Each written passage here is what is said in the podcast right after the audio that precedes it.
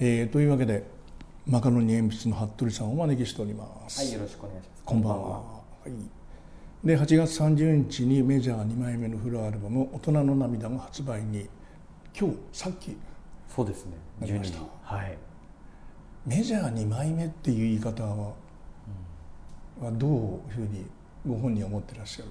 あんまりこうメジャーから自分はカウントしてないですけど、ええ。インディー時代からで数えたら4枚目のフルアルバムっていうはい。感じで、まあ、でも状況がこう分かりやすく一変してからの2枚目ということではありますので、はい。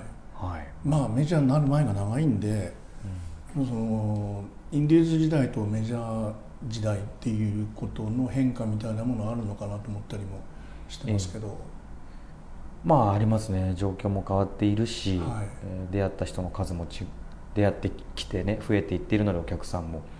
そういう分母で違うし。はい。でもまあモチベーションであったりとかあー作る時にいつも思ってることとかはそこまで変わってないのかな最初からっていう。変わってないね。変わってないうん。だからこういつまでたってもこう青春感青臭さみたいなのをしきりに言われるのは、えまあきっとこうあまりその辺でね温度が下がっていっていないのもあるかもしれないんですけどね、はいええ。はい。まああのそういう意味ではまあ本当に実績はもう十分なだったわけで。でも、まあ、メジャーだからこうこういう形レコード大賞なんかもねそういう意味でははい、いただきメジャーじゃなかったらね、うん。ええないんでしょうけども。あれで何か変わったことってありましたか？まあ、結構反響はやっぱりあったし、はいえで親戚一同大喜びで でかしたっていう空気はすごかったのとまあ一個認められるね形として肩書きっていうのは別にあの身につけないでいいとは思ってるんですけどまああ認められるきっかけにはなった気がしてます。でそういうバンドがですね2枚目のあのアルバムのタイトルが「大人の涙。はい」まあ、これはあの曲の中に「誰も悪くない」中に歌詞が出てくるからなんでしょうけども、これタイトルははどんないきさつで決まってったんですか？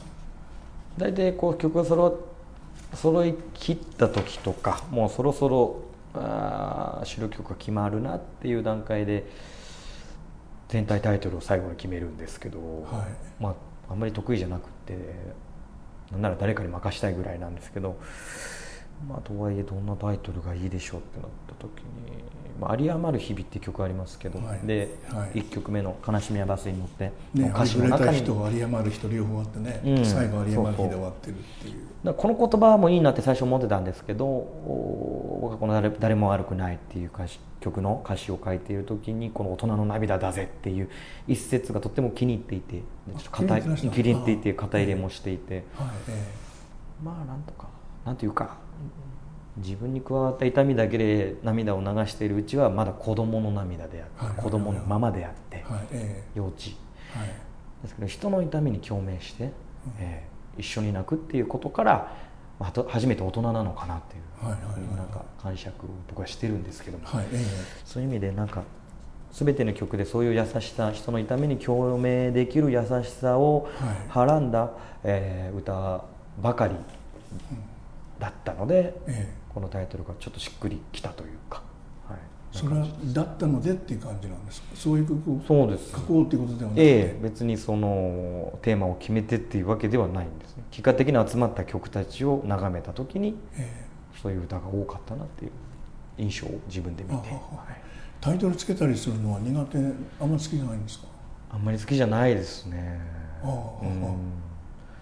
なんか責任をとてもこのタイトルっていうのは多くに担ってる気がして、はい。それによって聞く聞かないも出てきそうだし、はい。えタイトルってまあだから決めがいはあるけども、えはい。えもう決めちゃったら後で変えられないからもうだってもうもう振り返ってはバンド名決める時にも失敗してますから僕らは。マカロニ鉛筆うーというバンド名で何年か損をし続けていたの。ああ。なんでこんな名前にしちゃったんだろうねって、そうそう。だから名前を適適当に決めりゃいいってもんでもないからこそえなんかねあ何が一番正しいんだろうっていつも思いますね。えまあ青春って本当にいっぱい歌ってきてんだなと思ったのは青春と一瞬っていうあ足してます。歌にはい。たりするでしょ、えあの間違いだらけの正義みたいなね こう。この「青春と一瞬」とか書いてた頃とこの今回のこの「大人の涙」っていうのを書くようになった。やっぱり違ってきてるものがあるのかなとか。うん。まあ単純にもう時間の流れでね自分も年を取れば、えー環境も変われば、はい。えー経験って積めば積むほど同じ経験には慣れていきますから、はいえうん感動に慣れたりね、えーこなし始めたりすることってとってもき危険だなと思っていて、はいえ感受性があるものしか人の心は動かせないと思うのでえはいはいえだから当時は結構字でそういうのをねかけていたところうんその青春に立ち返らねばって意識しないと書けなくもなりました。そういう青い気持ちであったり、うんね。流行る気持ちであったりっていうのを、そこはちょっと変化かもしれないですけどね。えだって悲しい1曲目がね「悲しみはバスに乗ってて」それでテーマ死ですもんね。うん。まあ、死というか、まあ、大きく生命っていう感じ、はい生活、ええはいええ。うん。まあ、死と捉える人ももちろんいるでしょうし、まあモチーフの一つがね。モチーフの一つとしてえははらんでますね、これはどういうものを書こうっていうんでこうなったんですか？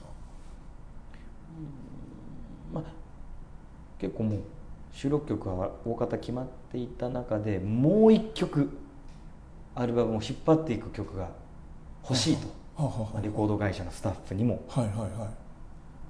言われ。えまあいわゆるリード曲っていう立ち位置のものなんですけど。えはいえ。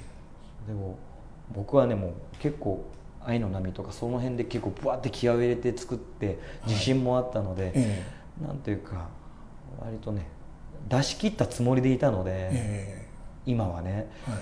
そのもう一個って言われてちょっといや無理ですよとかなんか弱音吐いちゃったりしたんですけどうん。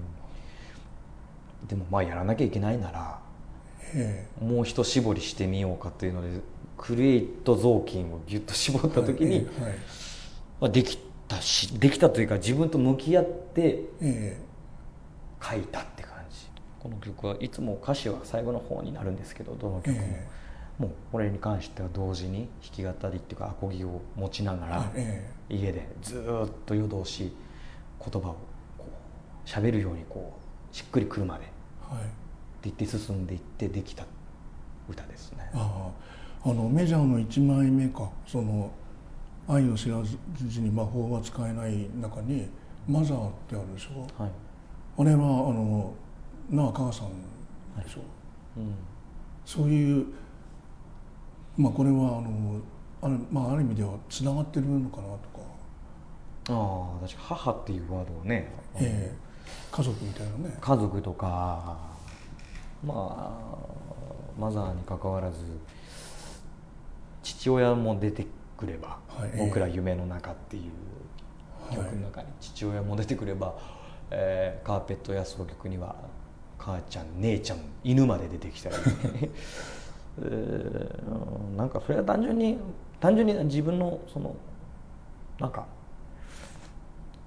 感謝の気持ちというかね。はいええ。え、もうプータローで一緒いるかもって思われてましたから、まあなかなまあ。かこいつは目が出ねえなっていうので、やっぱね家族がやっぱり喜んでくれるし、でまあここまでねあの音楽をやれやれとおお前には才能があるから大丈夫だと言ってくれた父親の存在っていうのは大きかったし言ってくれたんだ。あ父親が結構夢を託してくれたので僕に。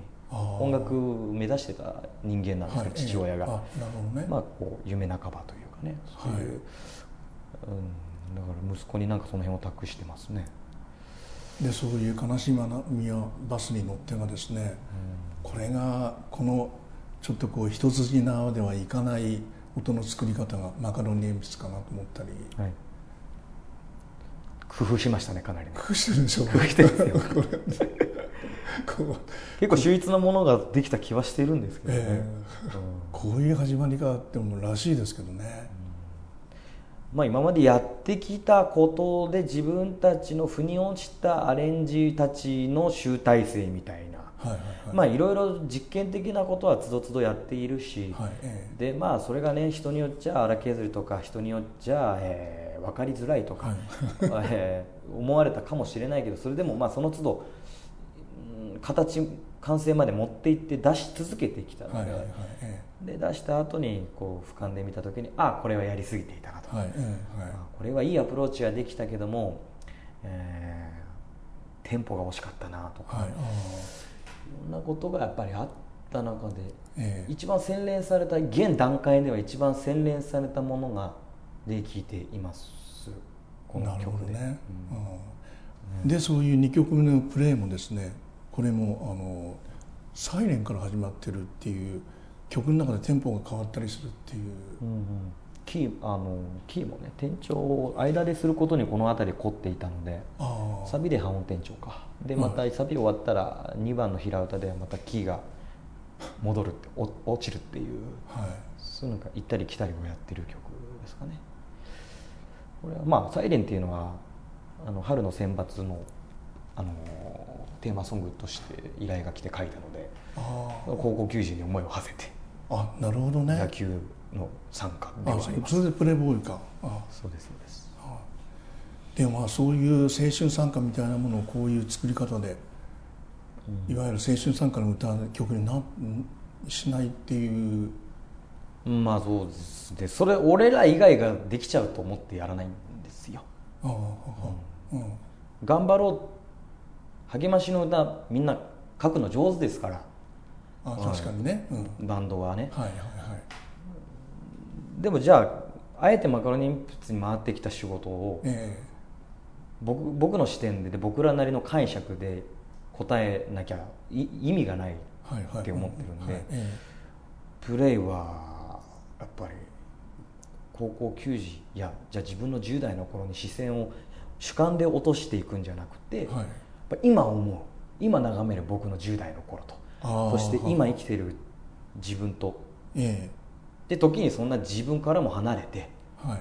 オール3030代の皆さんへとか、はいはい。同世代の人にこう訴えかけたりっていうえことをやっぱりしているので、まあ、タイアップといえどその時自分が本当に書きたいものを書くように、まあ、より最近はこだわってます、えうん、そうかあの向こう側は甲子園のイメージなんだそうですそうです。あなるほどね。川が大きい川が流れてます。ええなるほどね、ええ。でまあ青春の後書きですもんね、そのいつからか負けることに慣れてしまいましたは自分のことなんですか？自分どうだろうな。まあ、まあそんな場面あなたもないですかっていう、ね。はい、うん。負けるっていうのはまあまあいいかっていう気持ちであったりとか、はい。えまあ、さっきも似たようなこと言いましたけど感動に対しておざらにおざなりになるっていうのはえはいはい。なんかもっとね照れずにはい、向かい合っていくべき場面って増えるんですけどやっぱ大人になっていくにつれて、うん、はい、そういったものから逃げていったりっていうのは増えますからうん。ちゃんと動向をかっぴらいてちゃんとこう自分の現実であったりで自分の逆にこう理想郷にちゃんと向かいに行ってるのかと、はいはいはいはい。でそれを何？美学をちゃんとこう作り上げることをやめていないかっていう、まあ、そういう意味でうん、なるほどね。書いているところももしかしたらありますかね。まあねこういう慣れてしまう人の方が多いでしょうし慣れて慣れた方が楽だっていうふうになっちゃうシチュエーションもまあやっぱその方が多いでしょうね往々にしてそっちの負の力の方がね、ええ。怠けの力の方が引力強いですからね。はいはいはい。ええ。うん、で、えー、3曲目がですねこれ「魂の居場所」これもタイトルがね「魂」っていうのはなかなかこう使うのにまあ躊躇するかどうかわからないですけどちょっと考えたりするとこあるでしょう。まあ、そうですね。そうですねだからひらがなにしました、うん。なるほどね。ちょっと柔らかくなるかなと思ってね、はい。この風になるための歌ってのはいいですね。うん。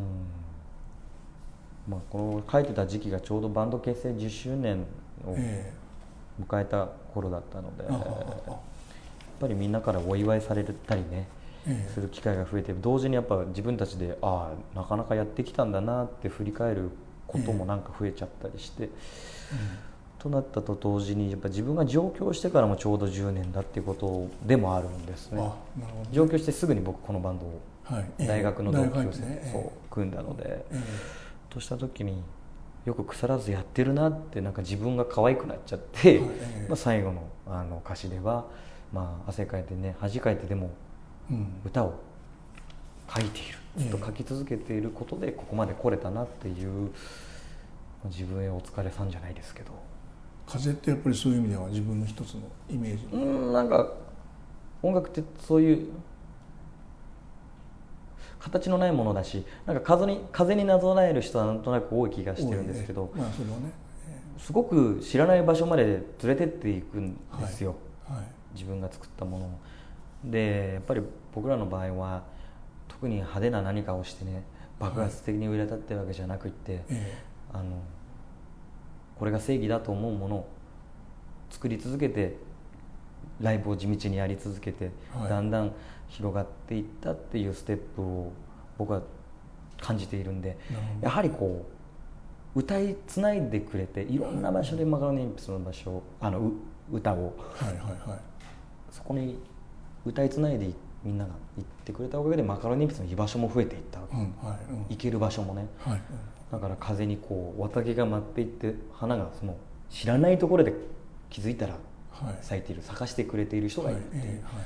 そんなことにもなんかね感謝をすごくし改めて思う思っていた時期でうん。生まれた歌です。魂の居場所はレコードの中ですもんね。そうですね。レコードって言うんだと思いましたけど。あえてのレコードでもさあの大学の話が出ましたけどもそのまあ専門学校行く人多いじゃないですか。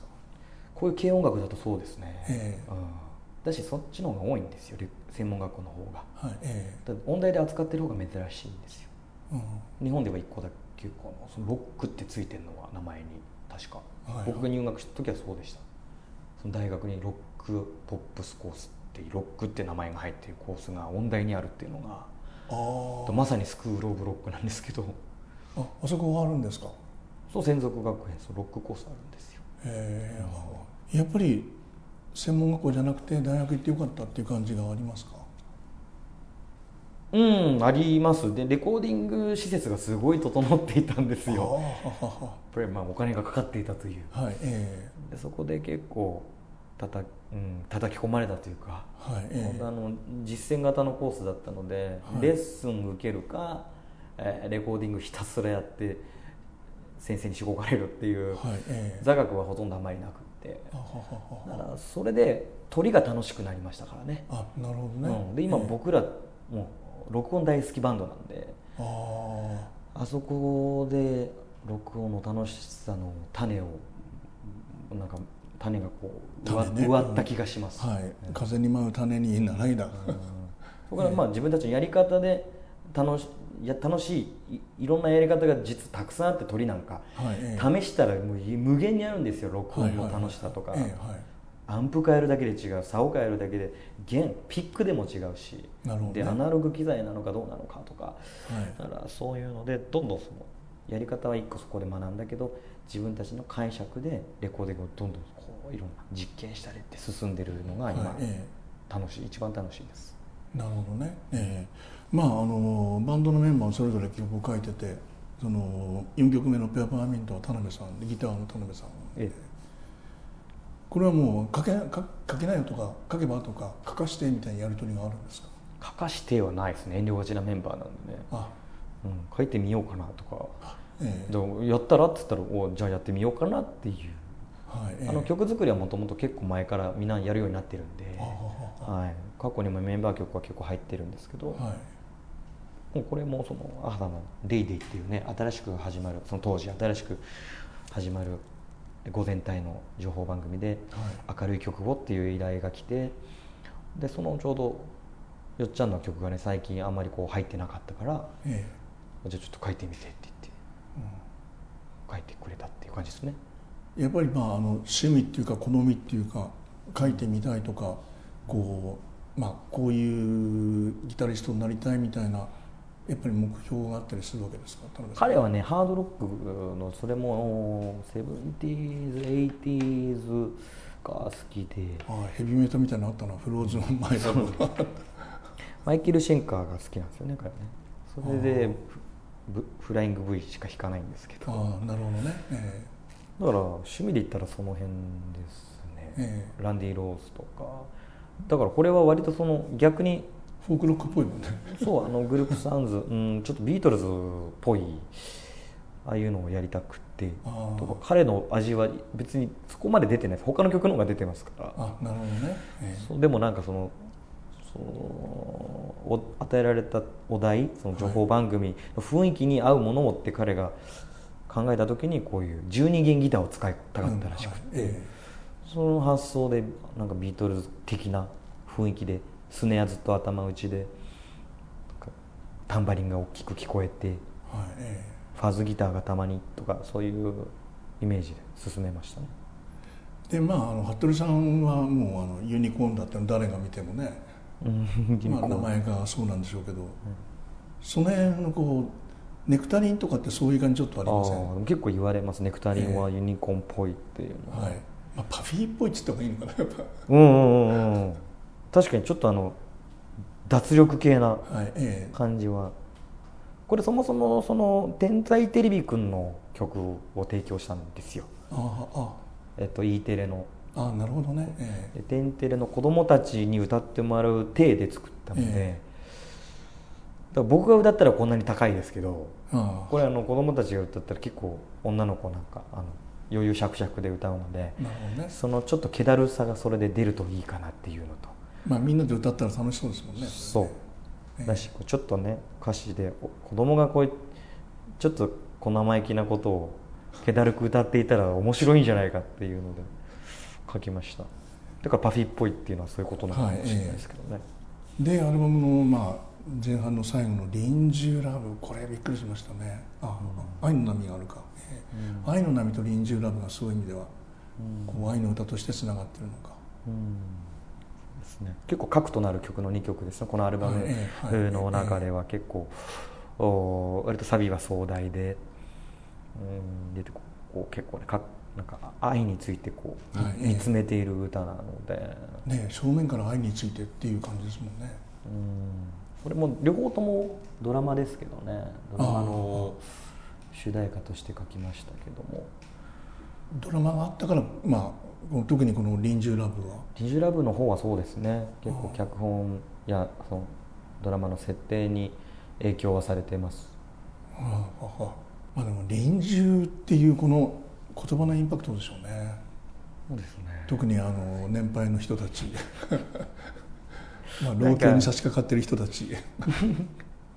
でもなんか英語英語感あっていいですよね。あ確かにね、うん、うん、I need you みたいな。I need you ね。臨終五輪中とかの臨終なんですけど、はいはいはい、でも実はこれもユニコーンのオマージュで「臨終マーチ」っていう歌があるんですよ。臨終マーチ？はい車にひかれて死んじゃった人の歌っていう、え天国から見て自分の葬式どんぐらい人来てるかなっていうのを気になっちゃうっていう歌なんですあなるほどね。フォークルセダーズじゃないんだね。そうですそうです。あの何でもない世の中にその僕より先に死なないでほしいっていうのがあったでしょ？ありましたね。そういうそのこうまあ何かっていうのは関係してるんですかあれはでも要は僕より先に死なないでほしいが最終的なメッセージではないんですよ。うん、うん、何でもないよっていう、うん、君といる時の僕が好きだっていうことを言うための遠回りの中の言い回しなのであなるほどね、ええ、はいまあ、その中であえてあれは皮肉っぽくベタな、はいはい、キザな告白割と上位の俺より先に死なないでくれよとかそういうのを割と皮肉めいた感じで言っているのでなるほど、ね、あれをマジに言ってるっていうのだと捉え方がここガラッと変わってしまうっていうか、そういえばっていうことで,、まあ、でそういういろんな愛の言葉があるけども、でもそんな野暮なことが俺は言いたいんじゃないんだ。はいはいはい。なんだっけななんて言いたかったんだっけなその必要な言葉が今ないと、はいはいはい。うん、だから何でもないことにして逃げるんだけどはいやっと最後になん多分だけど、うん。えー君といる時の僕が好きなんだろうなっていうつまりがうん。もう君いないとダメなのよっていう、はいはい。うんはい。ええ。自分のことも嫌いになっちゃうぐらいはい。膨れ上がったもう存在になっちゃってるから、はい。ええ。頼むから常に近くにいてねとか、はい。そういう存在でいてねっていう歌なんですねまあお往々にして生とか死とかはちらつきますけど、はい。まあ要は誰も死んでほしくないと俺は常に思っているんでね。そうなんですよ。でアルバムの後半がですね「あの嵐のつがい鳥」っていうのはこれ歌ってるのはどなたなんですか？これあの自分の事務所の後輩バンドで「やゆよ」っていうガールズバンドがいるんですけどあにのボーカルのリコちゃんっていう子に、ね、手伝ってもらいました。歌ってもらいました。こういうそのデュエット男女デュエットをしたいからこういう曲を書いたっていう感じなんですか？そうですそうです。順番としてはそうです。昭和歌謡みたいなことを割ともう本気でやってみようっていうか、はい。徹底してこう作り込んでみようっていうテーマでええ。作って一番あのレコーディングしてて楽しかったのはこの この曲ですけど。そうそれはもうこうあんまりやってこなかったから面白そうだなっていう感じなんですかねまあアルバムになるとやっぱそうやってないことってなんだろうっていつも。美学としてアルバムでやっぱりバンドの新しい顔がそのたんびに見えることが僕は嬉しくて CD を買ったりしてたので。なるほど。えだからなんかねちょっとこのとトンマなところロックバンドならではの、はい。ロックバンドって俺が思うロックバンドってちょっとはい隙があることなんですよ、えええはい。それを見せることを毎回毎回やるんですけどアルバムのたびに、え。今回はそういうやってないことであちょっと歌謡曲やってみようかなるほどね。でそういうあの遊びの後にですねこれも遊びで「フローズンマイラブというですね青春ヘビメタみたいなツーバスが。メロディックハードコアといわゆる言われはい。るジャンルの、えうん。これも別にやりたかったやつなんですよずっと。僕。はいええ。ーメロコアバンドがねあの僕僕が育った高校時代まで山梨だったんですけど山梨のライブハウスはそういうこういうジャンルのが流行っていたので流行ってたんだ。ええなので周りがみんなそれやってて自分は違うジャンルをやってたんですよ。だからわ俺もあの2ビートの上で叫びたいなってずっと憧れもあってそれをなんかなぜか今になってやっとやる。そういうあのまあこうジャンル感っていうのは本当にもう自分たちには全くないっていう意識で、うんなくていいとは思ってますえねこの 4, 4人っていうか同じメンバーでやってれば、えはい。まあそのなんか割とそそのまとけ結果最終的にもまとまりよくなるんですよ。ど。うしても違うことやろう違うことやろうってああらがってもえマカロニ鉛筆っぽいねっていうふうにはどうしてもなってしまう。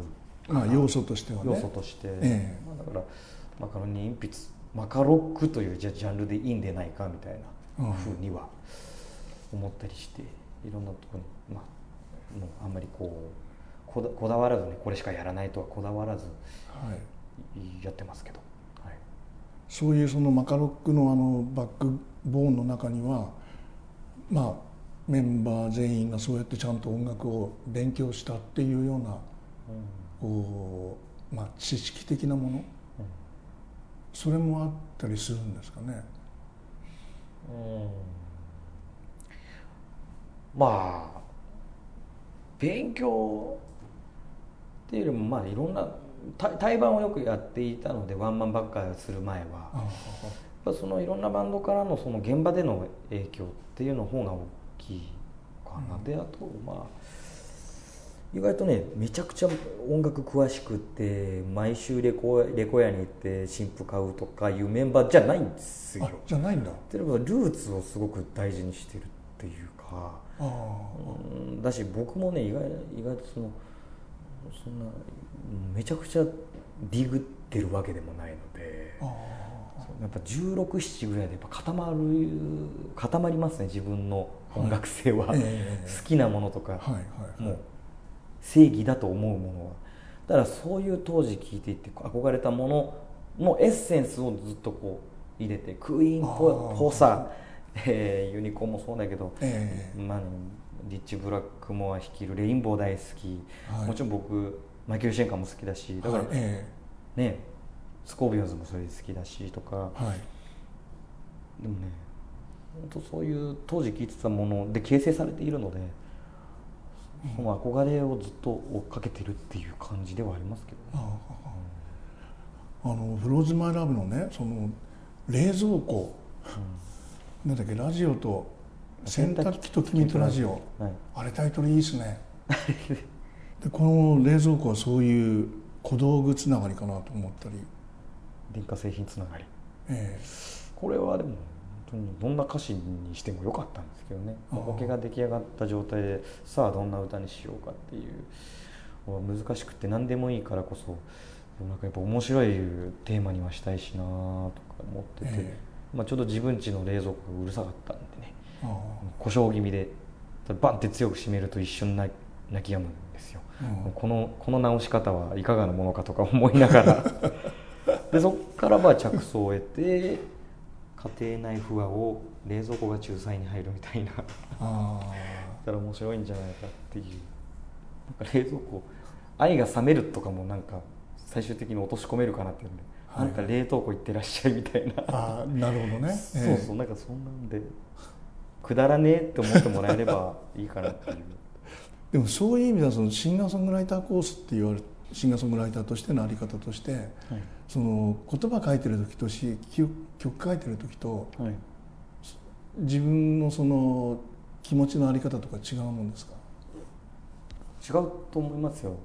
皆さん違うんじゃないですか？違う脳みそを使ってる感じがしますよ、はい。えうん。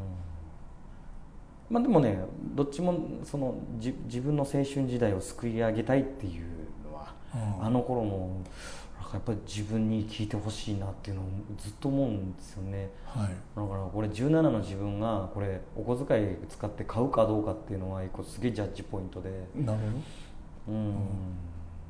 まあそれと同時にまあまあファンファンにね喜んでもらいたいっていうのはどはい、最近は特に強く思いますけど、うん。うん、詩はやっぱりバーってこもって自分と向き合う作業なんでねやっぱり詩書く方が大変とかっていう感じなんですよね。なんか、うん、なんか疲れますね。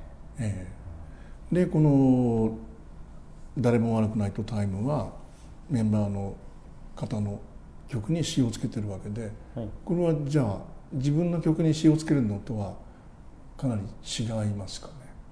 違います。違うし人の曲に詩つけてる方がなんか書きやすいというか。筆は筆は進むんですなんかねどうしても自分を投影しないといけないってやっぱ自分の曲だと思うんですけど、はいはい。ええ。なんとなく自分と切り離せるところもあって、うん。うん、いいかなとか。でもまあメンバーの曲だろうが自分の曲だろうが今回に関してはなんかあまりこう区切らず切り替えずなんかうかけてた気はしますけどね。誰誰も悪くない。結構本質的な部分に迫ろうと思ったので、はい。うん。多分メンバーが作った曲の中にも自分自分でぶつかっていけるっていうのは、多分こう信頼感も増したんだとは思う。メンバーの作る曲に対してもそうだしえこうみんなで鳴らしてる音とかえに対して、はい。もっとこう歌ってて委ねる部分はかなりウエイトは多くなりました、うん。ライブしててもそれはそう。なんか思いっきり歌えるようになった思いっきり詩も書けるようになったっていうか、なるほどね。えまあ結構やってきたキャリアっていうか経験もあるとは思うんですけど、えうん。この「大人の涙座で」っていうこれは降って浮かんだんですか？うん。なんかそうですね。ふって浮かんだ、ううん。ん、だしなんでしょう。やっぱり泣くとかっていう言葉結構今まで入ってきたんですね。ああやっぱ自分がその人前でめ泣きたくない分、えーやっぱり、うん、そういう弱音を吐いたりすることイコール泣くことであったりで優し優しくすることもなんか泣くことに近いのかなってなんか最近は思うんでですよ、はい。うん。だから気持ちいい涙をみんな流していくべきだし、素直になることもまた涙かなとか、特にやっぱり大人になると涙の種類って増えるのかもなっていう。そんなことも考えた中でのごちゃごちゃ考えている中でのワードの一つっていうかなるほどね、ええ。でまあ対照的にこのタイムの方をですねまさに銃声と、まあまあ、時代世界。うん。まあニュースジャーナルみたいなものに見えますもんね。ああだとよかったです。なんとなく。自分で反戦歌ですってあまり言うのはあなんかはばあなんか拒まれるんですけど自分の中では、うん。でもまあでもちょうどすごい強く思ってた時で。はいはいはいはい、でもまあ生活の中に小さい戦争はもうみんなあってでも国同士になってこんなに悲しいことってないよなとか、そこには戦地に命令一つで向かっていってる若者がいて。うん、はいえうーんなぜだろう。繰り返してしまうのは。えはい。ってやっぱポツンと考えることはねよくありまして、はい。まあ、これが単純に優しさを無理やり忘れてるだけ愛を忘忘れ一時的に忘れているだけなんだとしたら、ええ忘れることができるのも人間悲しいよなってう。ん。いう、忘れるっていうのも割とこう結構歌ってますよね。なんですよ。忘れるってないことにできちゃうんですよ、はいうんこの生き物は。怖いですよね。はい怖いなと思う。はい。そういうアルバムの流れの中でですねここに「星が泳ぐ」が入ってるのがこれが印象強いですね。どんどんどんどんなんかうん人気が上がっていく曲で。あそうなんだ。この「サマータイム連打」っていうアニメがえ結構ファンがどんどんこう増えていってその主題歌なんですけどそのアニメの魅力もあってえああのセットでこの曲を好きになってくる人が多くて。あえ。フェフェスなんかでは結構最近は毎回やってるんですけど盛り上がりますね、へえなんかそのアッパーなテンポじゃなくってもぐわっと盛り上がるのが、え。へあ不思議だなと思って。やっていっても気持ちいいしえへえ。好きな曲です、はい。これあの「四季」っていううん。言葉、まあ、そのこう悲しいバスに乗ってもそうですし臨時ラブもそうですしこうし、まあ、チラチラ死が見えるっていうことのうん。一つのこう印象の強さがこれだったんですよ。うんうんうんうん。確かに。多いですね今回はね、えうん、やっぱりでもあの生にスポットを当てたら死は浮き彫りになりますよ、えうんはいうん。うん。セットなんはい。でね、ええはい。特に強く身近な人が死んじゃったりとかってやっぱり増えてきたので。はいえうん。なんだろうな。やっぱり生きていることを確かめながら生きた方がえうん。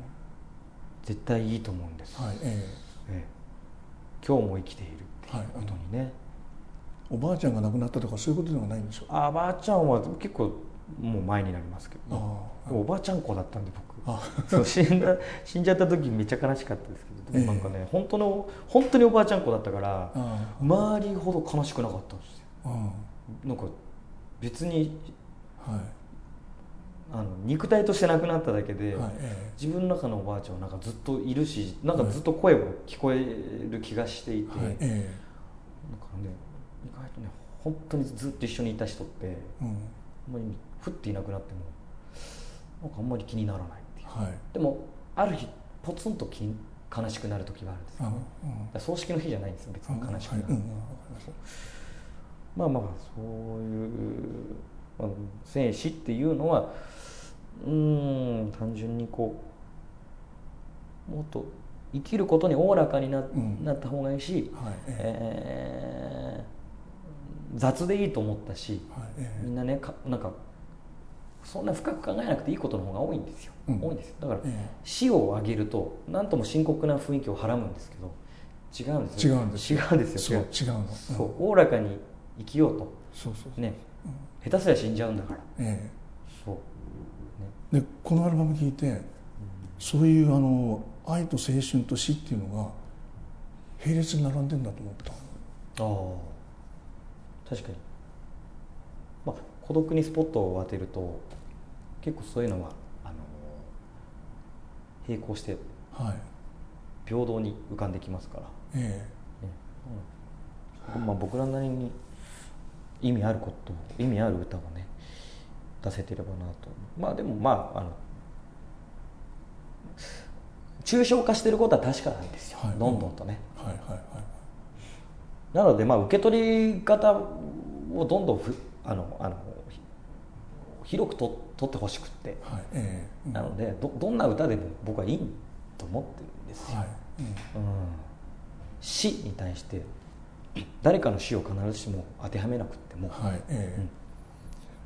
ともすれば死んでしまう。きっかけに、えー気をつける。はいえ。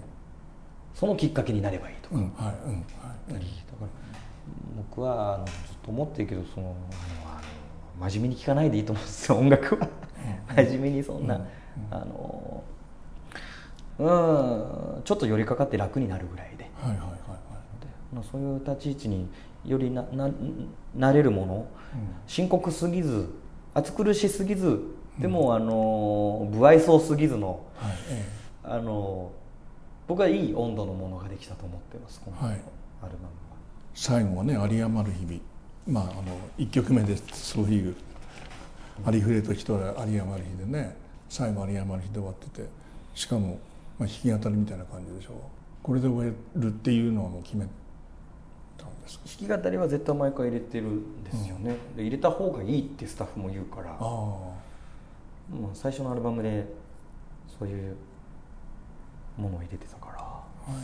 えまあ、シリーズ化されてるんですけど。で今回やっぱその大体真ん中とかであの盤ひっくり返す時のね A 面の最後に入れたりとかしてたんですけどなんかドンケツしか居場所がなかった。あなるほどね。そそうですね。ええ。そう。なのでまあ悲しみバスに乗って始まってこの歌で終わることがなんかこう、はい。一番こう収まりが良かったので、えはい。ええ。はい。まあユニコーンね素晴らしい日々ありますけど。う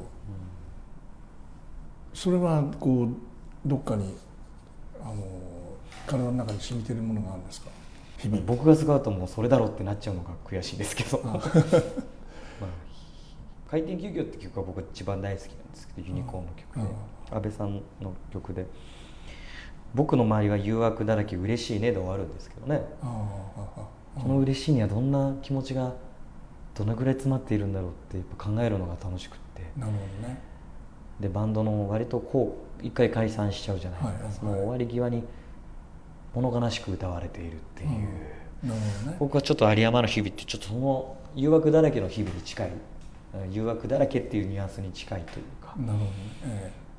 まあ、ユニコーンはあの、まあ、バンドのメンバーが音楽で遊んでるっていうこう個性が、まあ、全員の個性がっていう語られ方多いですけど、まあ、それはもちろんその一面ですけどそうじゃない今言われたことっていうのは実は彼らの中のとても重要な要素だったのかもしれないですね。